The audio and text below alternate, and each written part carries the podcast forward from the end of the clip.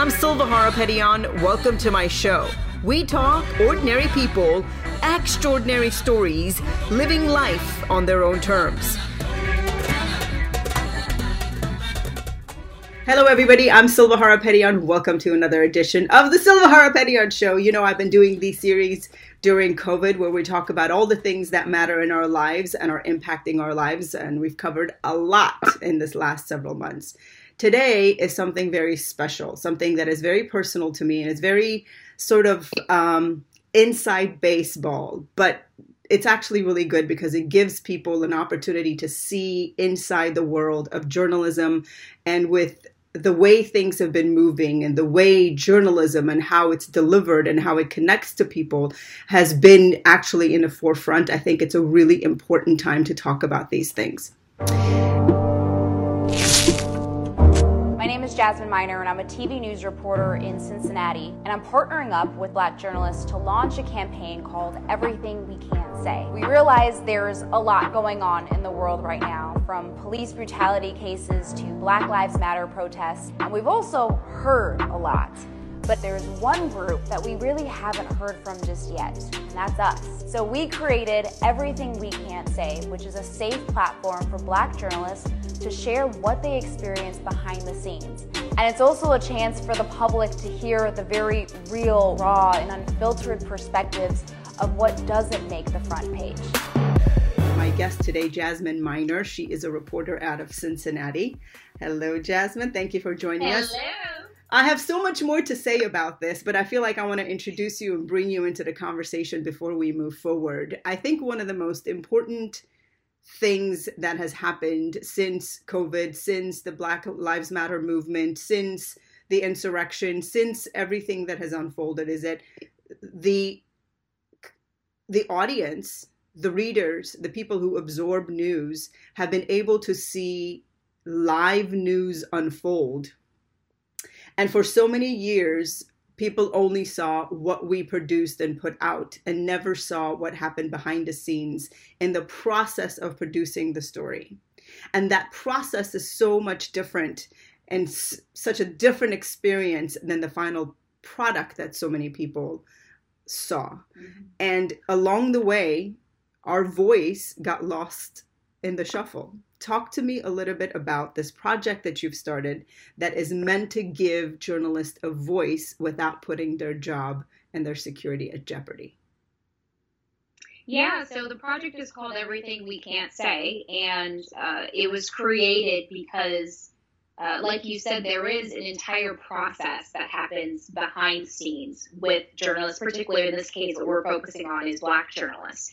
And what I wanted to do is, A, give them a platform to speak um, their, their concerns, the obstacles they face, um, even in, in some instances, how they've reached sort of the mountaintop, right? Share their stories in a way where they don't have to face uh, the retaliation, right, that you might see that happens across the country. But at the same time, I wanted to create something where the public can also can get a very transparent view into what goes on behind the scenes. And the reason that is so important that while we, we don't necessarily want to be the story as journalists, however, if certain voices are being muzzled behind the scenes, that affects what is shown on TV. That affects what's written on the front page of a newspaper.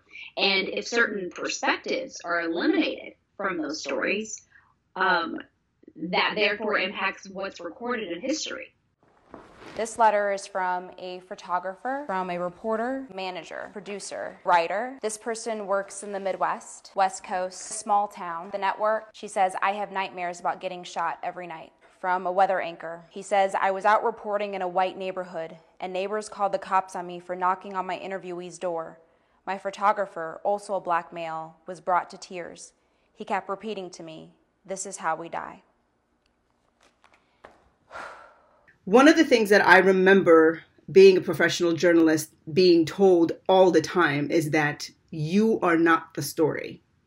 This isn't about you. It is not about your voice. It is not about your opinion. It is not even about the experience you have of getting the story. It is about the story, and you are not the story. Except we are living in very unusual times.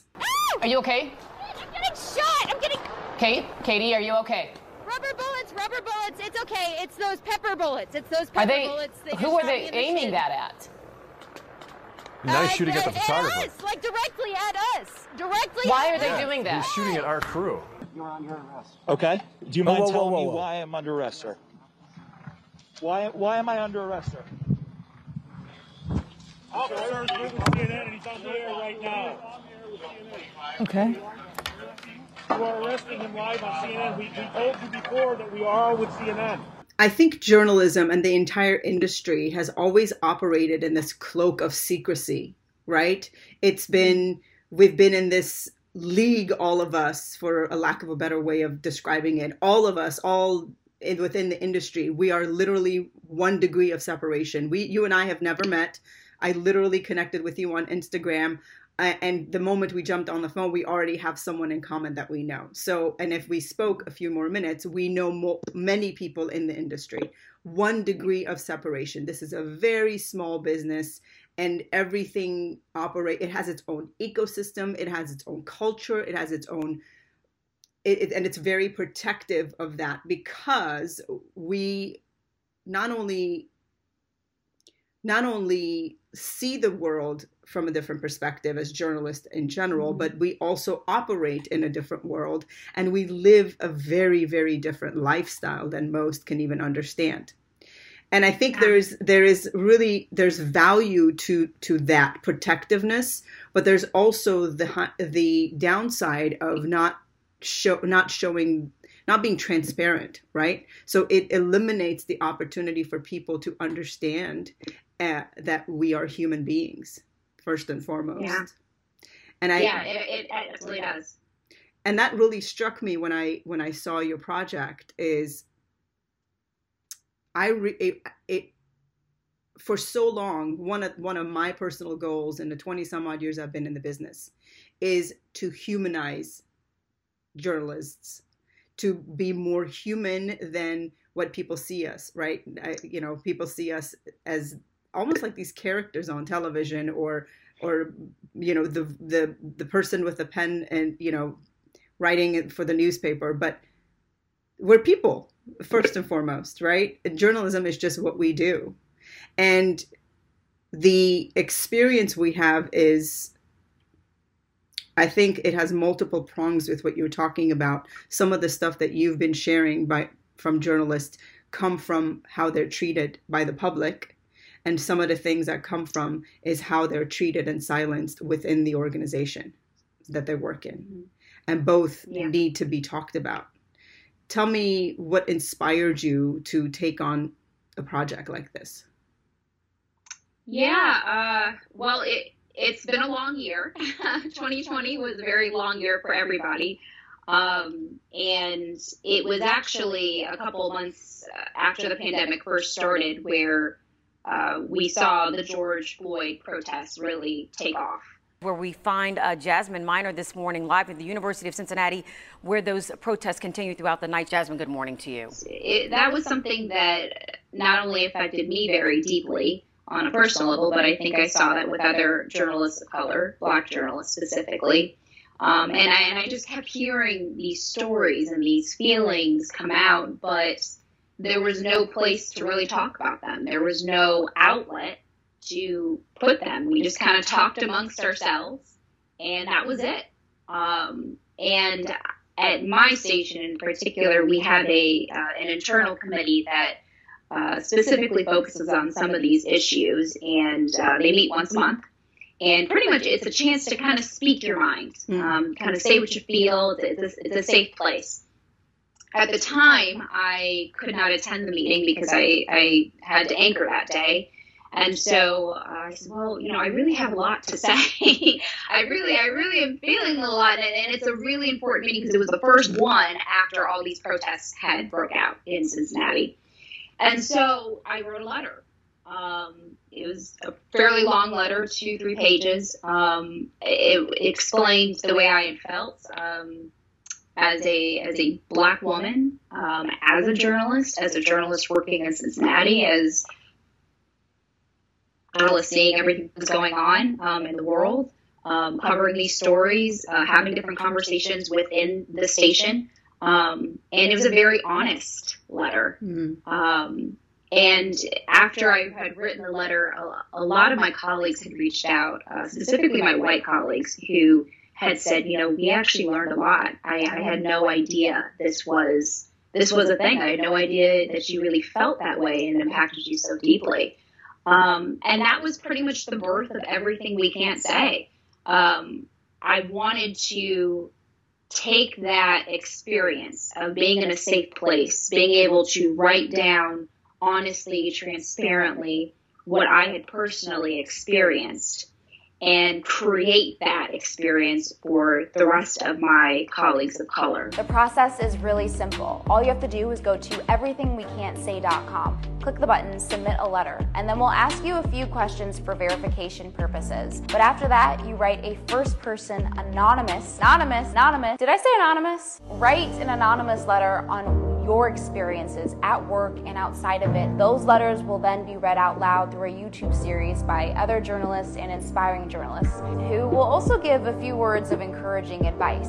We wanted this to be something that was respectful, something um, that uh, was carefully done. This is not a project that was created in a day or two and put together. This is something that was probably seven to eight months in the making um, because we wanted to be very thorough. We wanted to be very detail oriented about this.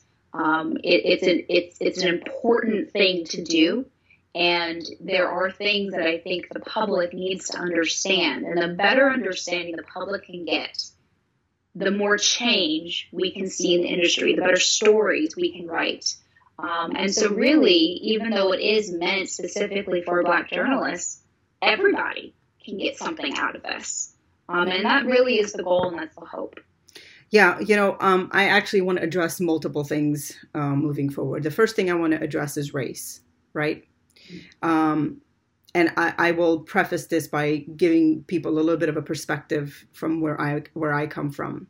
Um, I have worked as a television journalist for 20 some odd years. I've worked in California, Oklahoma, Texas, Detroit, Michigan, and Miami. So I have experienced and covered every news and every presidential race, every kind of horrific crime and celebration you could possibly think of.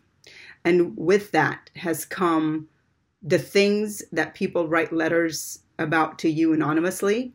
I will publicly say because I'm in a position where this is my platform. I don't work for an organization. I can say it. I have been chased with a bat I have been hassled in the streets. You know this because every time you step out and you're mm-hmm. covering a story, somehow you're not a human being, but a thing, right? Mm-hmm. Yeah, I have been, I, I have stared down the barrel of a gun multiple times. I have, and most recently, I was physically assaulted. Those are the things that the public does not see that we have to go through in order to bring the story to people in order for the it's it's the cost of getting the story and getting the story right. Um, even with that said i am armenian. I don't know how much you know about armenians. Um, we we have been um, we've been persecuted victimized, been victims of genocide about 100 years ago. We have been displaced, and most of us are dispersed around the world. Um, and just most recently witnessed the second potential genocide of our people in our country. So I am no stranger to being bullied, victimized, marginalized, discriminated against. Even with all of that said, it is not lost on me that I look still, even though I feel different, I look different in America and I'm still treated differently in America. And what my black and brown brothers and sisters, journalists out there in the street experience are so much worse than I will ever experience. So I say that to say there is also a level of anxiety and fear in sharing these stories because I'm very clear about the privilege I have in being able to talk about these right now for many reasons. One, I don't work for an organization, and two, because I look the way I do, right? Because of my mm-hmm. skin color. But so many of of so many people I've talked to um, as part of the National Association of Black Journalists. I'm a member as part of the National Association of Hispanic Journalists the experiences in the streets are so much worse. And when you take those experiences and you bring it to the organization, how it's dealt with, how it's managed really does matter. And it impacts how well you deliver your story and how well you do in your career. And I say mm-hmm. all of this to, to set up a question What is the fear that people have of sharing what goes on and what their personal story is and experiences. What is the fear that has re- that made you realize that these letters have to be anonymous? It's the retaliation, um, and that that's that looks that looks very different on on different levels. Um, sometimes it's the you're in a position where you're not supposed to with a story, right? And so sometimes the public can take uh, speaking out or expressing yourself or the way you feel as uh, selfish in many ways. Mm. Um, sometimes uh, in, internally, um, it, it, can be seen as well. You know, why why why should we we care really about this? Um, you might face things that uh, whether it's kind of being put in a box in a certain way, being put in a corner, not not um, allowed to touch certain stories, um, not allowed to do certain things because um, you've expressed things that have happened to you that uh, may not make the place you work look very good. This letter is from this person works in the Midwest, West Coast, small town, the network. She says the news director was discussing my hair and another black female producer's hair in a staff meeting. He commented that my hair was good and that her hair was nappy. He says, I was told I was too fat and too black to ever be a senior reporter. It's not that we don't want to speak up. It's not that there was never a chance where we uh, we we really took it upon ourselves to say something. It's that when we did, um, we weren't valued, we weren't cared for, nothing changed, right? Nothing happened. Um, but some journalists tell me I, I, did lose my job a couple months later. Um, I wasn't allowed to um, anchor anymore. I, you know, I was kind of put in a put in a box in a way.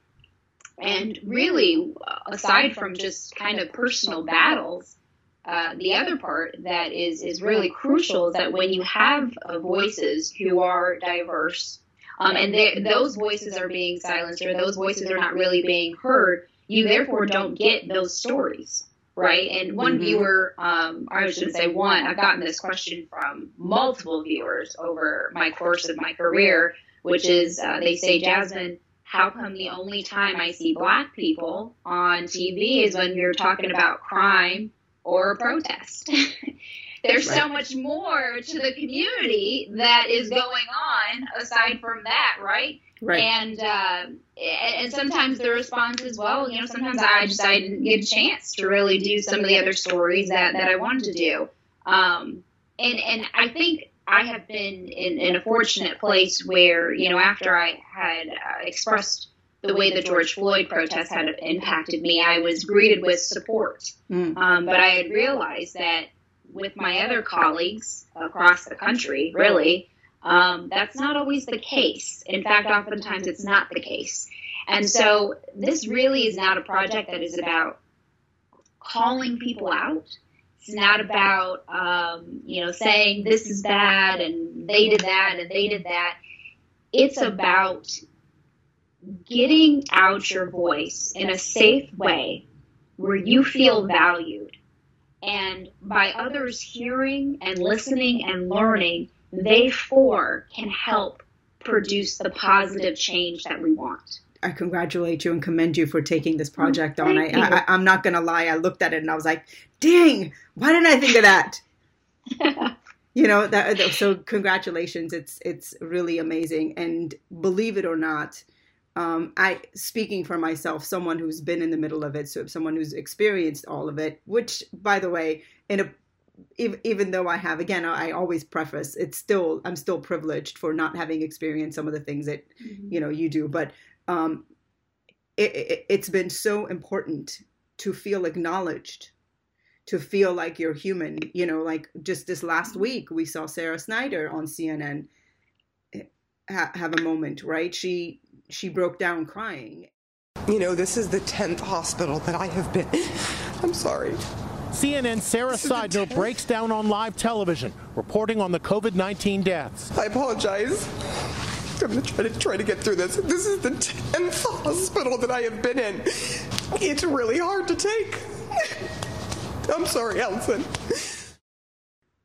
I don't know how you were trained, but when I was trained, you didn't show emotion, right? Your yeah, emotion, like your emotion yeah. was in your story. You didn't. You as a as a person, you're delivering the news. You don't show emotion. But at the end of the day, if we as as journalists, if we stop feeling, then we don't have the humanity that's necessary to actually tell the story that the audience will connect with and understand. And I think we have to have an outlet. We have to have a safe space. And the fact that retaliation, and I'm having you talk about it, I know it, I've experienced it, I've lived it. Um, the fact that we are acknowledging that there is no space for some people to actually do that, and you've created that, I think is going to make a world of difference. It's could potentially even save some careers. So yeah, so I, I, I, I, certainly, I, I, really do hope so. Um, you know, and, it's funny because I, I, of course, had a ton of black journalists reach out, but also also white journalists, and kind of say, hey, uh, how can we support? How can right. we? How, what can what can we do? And, and one uh, posed a question um, asking what are some terms and phrases that white journalists have, have been using or you've seen us using that um, we need to do better when describing communities of color. Um, and so that, that's one of the questions that I'll pose for, you know, black journalists to sort of answer mm-hmm. through their letters. I know there is a level of courage in you that isn't in everybody else, just by the sheer fact that you've created this project. And I know that there is a support system around you within your own family and your own life and the organization that you work for that has allowed you to do this but there are so many of us, so many people like you that are not in that place. What do you want to say to them?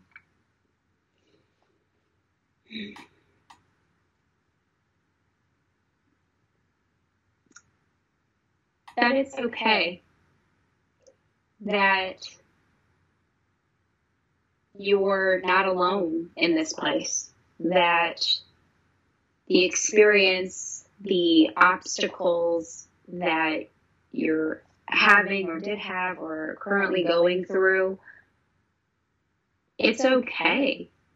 It's okay to feel emotion when you watch that George Floyd video or the Breonna Taylor um, or Ahmaud Arbery, right? Um, it's okay to feel when I watched um, Sara Sidner on CNN, I watched. I happened to be watching at the time when when I first saw that um, her her live shot, and uh, I felt what she felt. Mm. I, I, felt her, and I wanted. You know, I, I I've only met her once, but if I was there in person, I I would I would tell her it's okay because there are people, there are journalists who need to hear that, who need to see that from someone like you, who feel what you feel.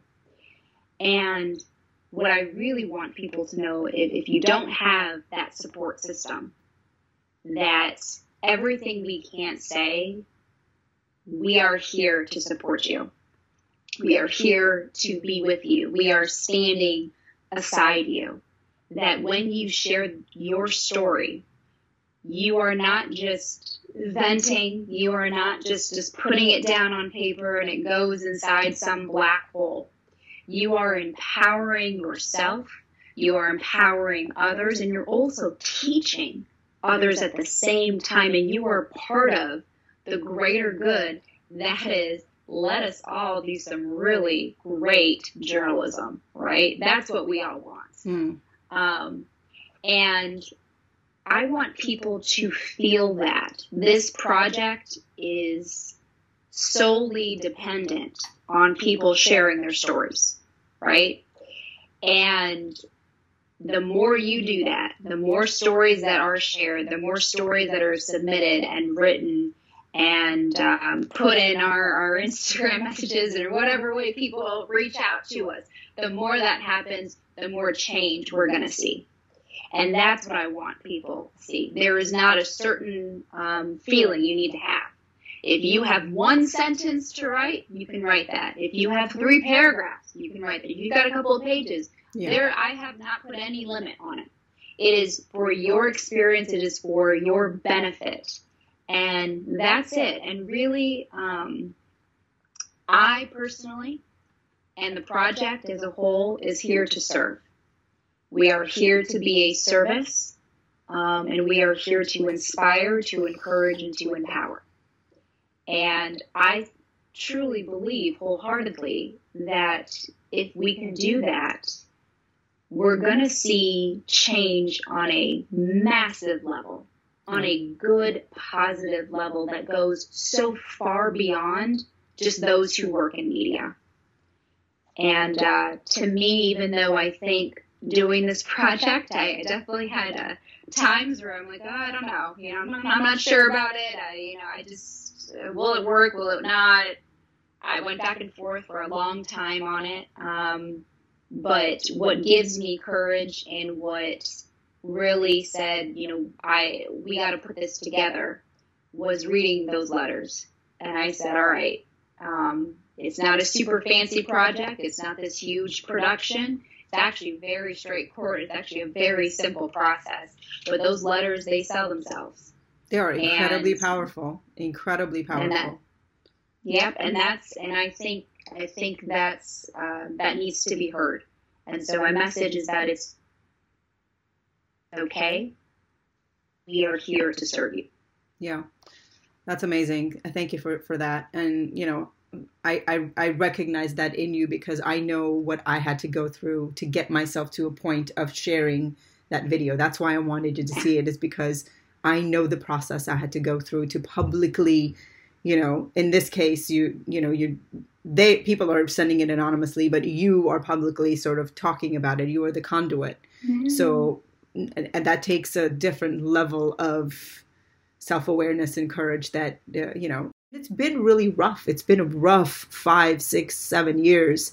Um, you know, I, I, I remember covering presidential campaigns and uh, and and came back and I I told I told my managers I've never been afraid of covering a story before. I worked in the streets of Detroit. Mm-hmm. I've never been afraid of covering a story and I feared for my life covering those rallies. Mm-hmm. And simply because of the whole fake news thing and I cannot even imagine what my black and brown brothers and sisters felt covering those rallies. Yeah. Um so it it it it for me it started there the anxiety of and continuously sort of snowballing down in the last few years and then we saw George Floyd and then we saw the protests and then we saw and when you're in it and you're covering it it takes so much out of you so um, thank you for for talking to me um, I've purposely sort of drawn out this conversation and this interview to allow people to process what we're saying we're not you know, if you're not a journalist and if you're just listening and this is the first time you're hearing about what we do, we're not asking you to agree with us. We're not asking you to support us. We're not asking you to um, determine whether we're the right or the left. We're asking you to consider us as human beings because if we can't do our jobs, then you're not going to get your news essentially if we're not okay right. right if we're not okay you're not going to have all the voices represented and all the perspectives that are necessary for you to make a determination of what it is that you want to believe and that's what this entire country was built on so yeah. thank you so and that, much and that that impacts that impacts the history that's written down right? That Absolutely. impacts what's recorded, what's taught in our schools. Um, if, if, if you want to change certain stereotypes, uh, the news is a very powerful factor in that. Have you gotten anything that's made you take a breath? Have you read a letter that's made you kind of go, I think we've all faced a certain level of assault out in the field in some way. Um, but I think the one that probably uh, tugged at my heart the most is um, there was a photographer who had written in um, his company had given um, everyone at the station um, these little cards, these profile cards. And on the card, it explained what type of viewer um, watched the station. So, you know, it was uh, mostly white women in this age group, this type of person, right? And the whole point of getting the card was this is who your viewer is, and this is who your story needs to be about. Um, that you know, even though that's not a situation where someone's their their life is at stake, or um, you know they're in an unsafe situation or something extreme, I think about how much power that has. I think about how many stations across the country that company owns. Mm. And I think about how many people are watching that. And if the only stories you tell are about white, um, you know, ages, I think they said like 30 to 35 to 50, right, and in specific neighborhoods, um, how are you doing everything else? Mm. Um, and and that just that really set me in because I, I had no idea that that was that was even a thing that that an organization would actually say this is your target audience, right?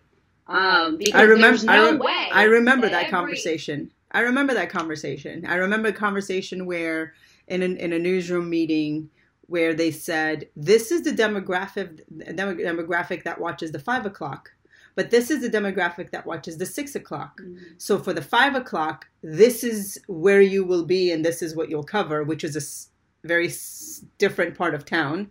Then for six o'clock, this is where you'll be, and this is what you'll cover. It was a completely different part of town. Let's just say one's Right. downtown and one's in the suburbs. So you get the picture, right? Right. So Right. serving serving the viewer, right? Which at the end of the day, I get it, but at the same time, like I think this year has made it very clear that if we don't speak up and if we continue to stay silent and if we don't if we don't cover all perspectives, we've seen what happens. Yeah, Yeah, and I and at the same time, you know, even though that is the demographic, are we really doing a service to those viewers? Are we really serving them? Because the whole point of, you know, journalism is to showcase things that people may not know, right? Like in every story we do, we always want to find, you know, this is this is the reason why we're showing you this because you don't already know this information, right? We're bringing you new things. Right. So if you're not able to share perspectives, if you're not able to showcase inclusion and diversity and the way um, things can impact, like the pandemic, in different communities, you are therefore doing a disservice because you're not actually giving someone something new. You're just giving them one type of way of thinking. And the problem is that's not how the world works. Um, one more question, and I'm gonna let you go. How are you holding up? How are you doing?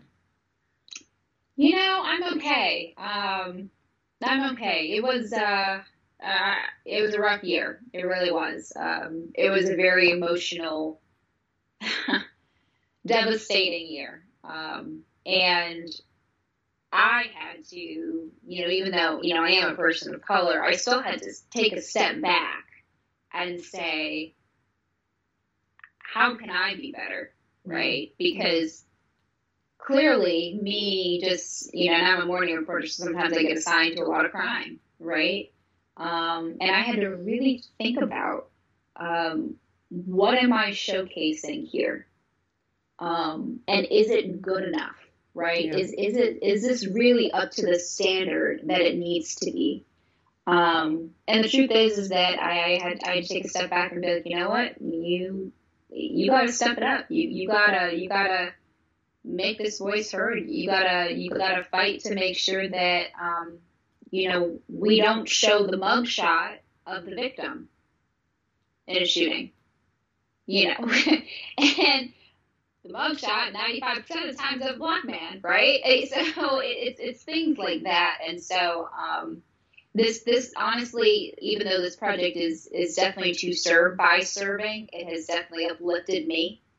Um, I think there's a natural um, a natural sense of uh, encouragement, self encouragement that people get when you give. Yeah. Right. And also, so, uh, you're and, creating a sense of community and essentially telling yeah. yourself that you're certainly not alone by telling everybody yeah. else that they're not alone, which is great. Yeah. You know, I, I agree yeah. with you. I've, I've, I've, I've had to do the same. Like, how, how can I be better? How can I do more? How can I, and part of you know what what I can do and I'm privileged to do is not working for a specific organization is having these hard and difficult conversations with with people you know and yeah. uh, creating a platform where we can talk about these things, where we are addressing things that are hard to address, and to say, yes, yeah. I experienced this, but I still believe and know that I am privileged in that space. You know, yeah. and, and I hope, and I hope that I hope because I, I, know eventually, you know, organizations, um, networks, industry will sort of catch on to the project or have seen it.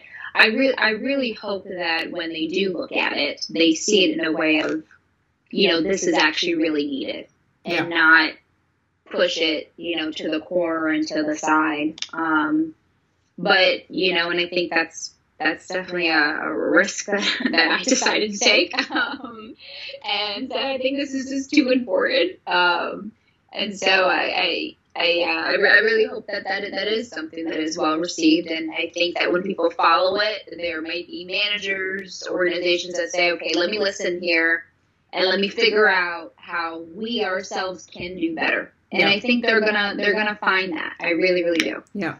Thank you, Jasmine, for taking time out of your day to join us. You know, for those of you who don't know, she gets up like at two o'clock in the morning. Did I get that right? At two? Yes. At two yes. o'clock in the morning. So she's talking to me in the afternoon. Thanks for staying awake super late for us today. And for those of you who want to find us and want to send me some story ideas, you can find me on social media. Otherwise, find us at your favorite podcast platform. We'll see you next time. We talk ordinary people, extraordinary stories, living life on their own terms.